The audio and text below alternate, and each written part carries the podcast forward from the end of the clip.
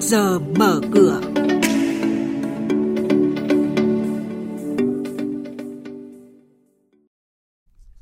Thưa quý vị, thưa các bạn, chung mục trước giờ mở cửa sáng nay sẽ có những thông tin chính sau đây. Nợ xấu các ngân hàng có dấu hiệu tăng, nhận định diễn biến giao dịch tại Sở Giao dịch Hàng hóa Việt Nam, hoạt động đáng chú ý của một số doanh nghiệp niêm yết và bây giờ là nội dung chi tiết.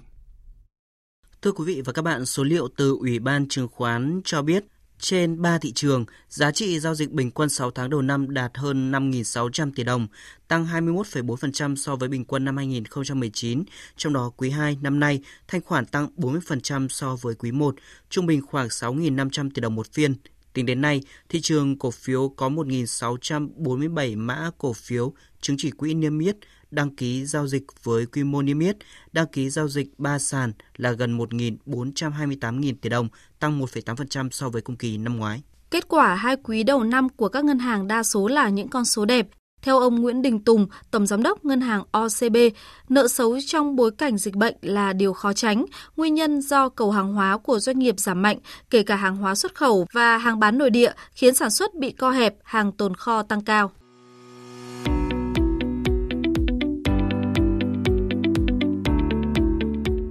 Quý thính giả đang nghe chuyên mục Trước giờ mở cửa phát sóng trên kênh Thời sự VV1 từ thứ 2 đến thứ 6 hàng tuần trong theo dòng Thời sự sáng. Diễn biến thị trường chứng khoán Biến động giá hàng hóa được giao dịch liên thông với thế giới trên sàn giao dịch hàng hóa Việt Nam. Nhận định phân tích sâu của các chuyên gia tài chính, cơ hội đầu tư được cập nhật nhanh trong Trước giờ mở cửa. Chúng tôi xin cung cấp một số thông tin về doanh nghiệp niêm yết Thưa quý vị và các bạn, công ty cổ phần dịch vụ hàng không mã chứng khoán AST cho biết ngày 31 tháng 7 tới đây sẽ chốt danh sách cổ đông trả cổ tức đợt 2 năm 2019 bằng tiền với tỷ lệ 10%. Công ty cổ phần tập đoàn Hòa Phát mã chứng khoán là HPG vừa thông báo danh sách cổ đông để chia cổ tức năm 2019. Hòa Phát dự kiến chia cổ tức bằng tiền mặt tỷ lệ 5% và chia cổ tức bằng cổ phiếu với tỷ lệ 20%. Ngày đăng ký cuối cùng là ngày 30 tháng 7, riêng đối với cổ tức tiền mặt sẽ thanh toán vào ngày 7 tháng 8 năm nay.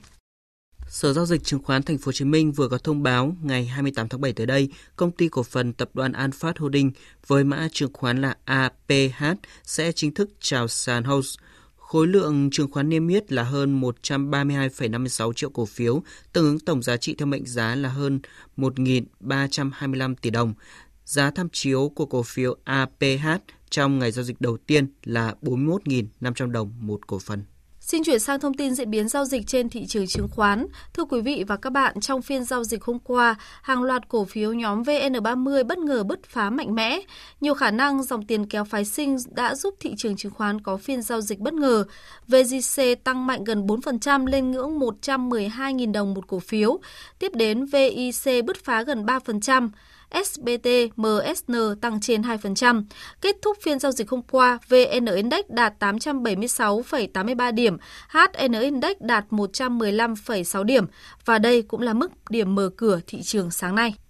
Thưa quý vị và các bạn, tiếp theo sẽ là thông tin từ Sở Giao dịch Hàng hóa Việt Nam với các thông tin và diễn biến mới nhất trên thị trường hàng hóa thế giới đang được các nhà đầu tư giao dịch hợp pháp tại Việt Nam dưới sự cho phép của Bộ Công Thương – Đến với chúng ta ngày hôm nay sẽ là ông Nguyễn Vũ Hoàng Linh thuộc bộ phận phân tích thị trường tại Sở Giao dịch Hàng hóa Việt Nam. Thưa ông, xin ông cho biết một số thông tin và diễn biến trên thị trường năng lượng, nơi mà các nhà đầu tư tại Việt Nam đang rất quan tâm.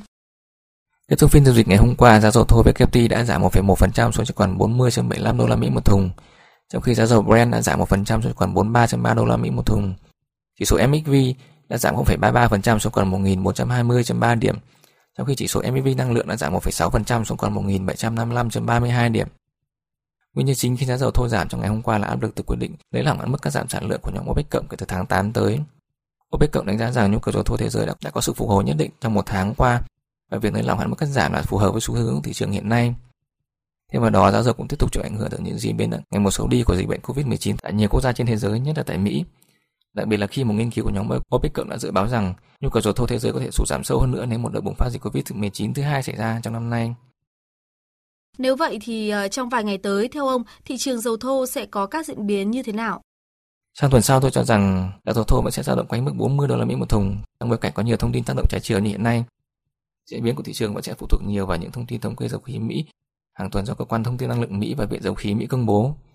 Ngoài ra tình hình dịch bệnh Covid-19, những căng thẳng đang leo thang trong mối quan hệ Mỹ và Trung Quốc sẽ là những yếu tố tiềm ẩn nhiều rủi ro mà các nhà đầu tư cần lưu ý. Vâng, xin cảm ơn ông. Chúng tôi sẽ tiếp tục cập nhật những thông tin về kinh tế tài chính trong các bản tin tiếp theo. Mời quý vị và các bạn chú ý đón nghe. Thông tin quảng cáo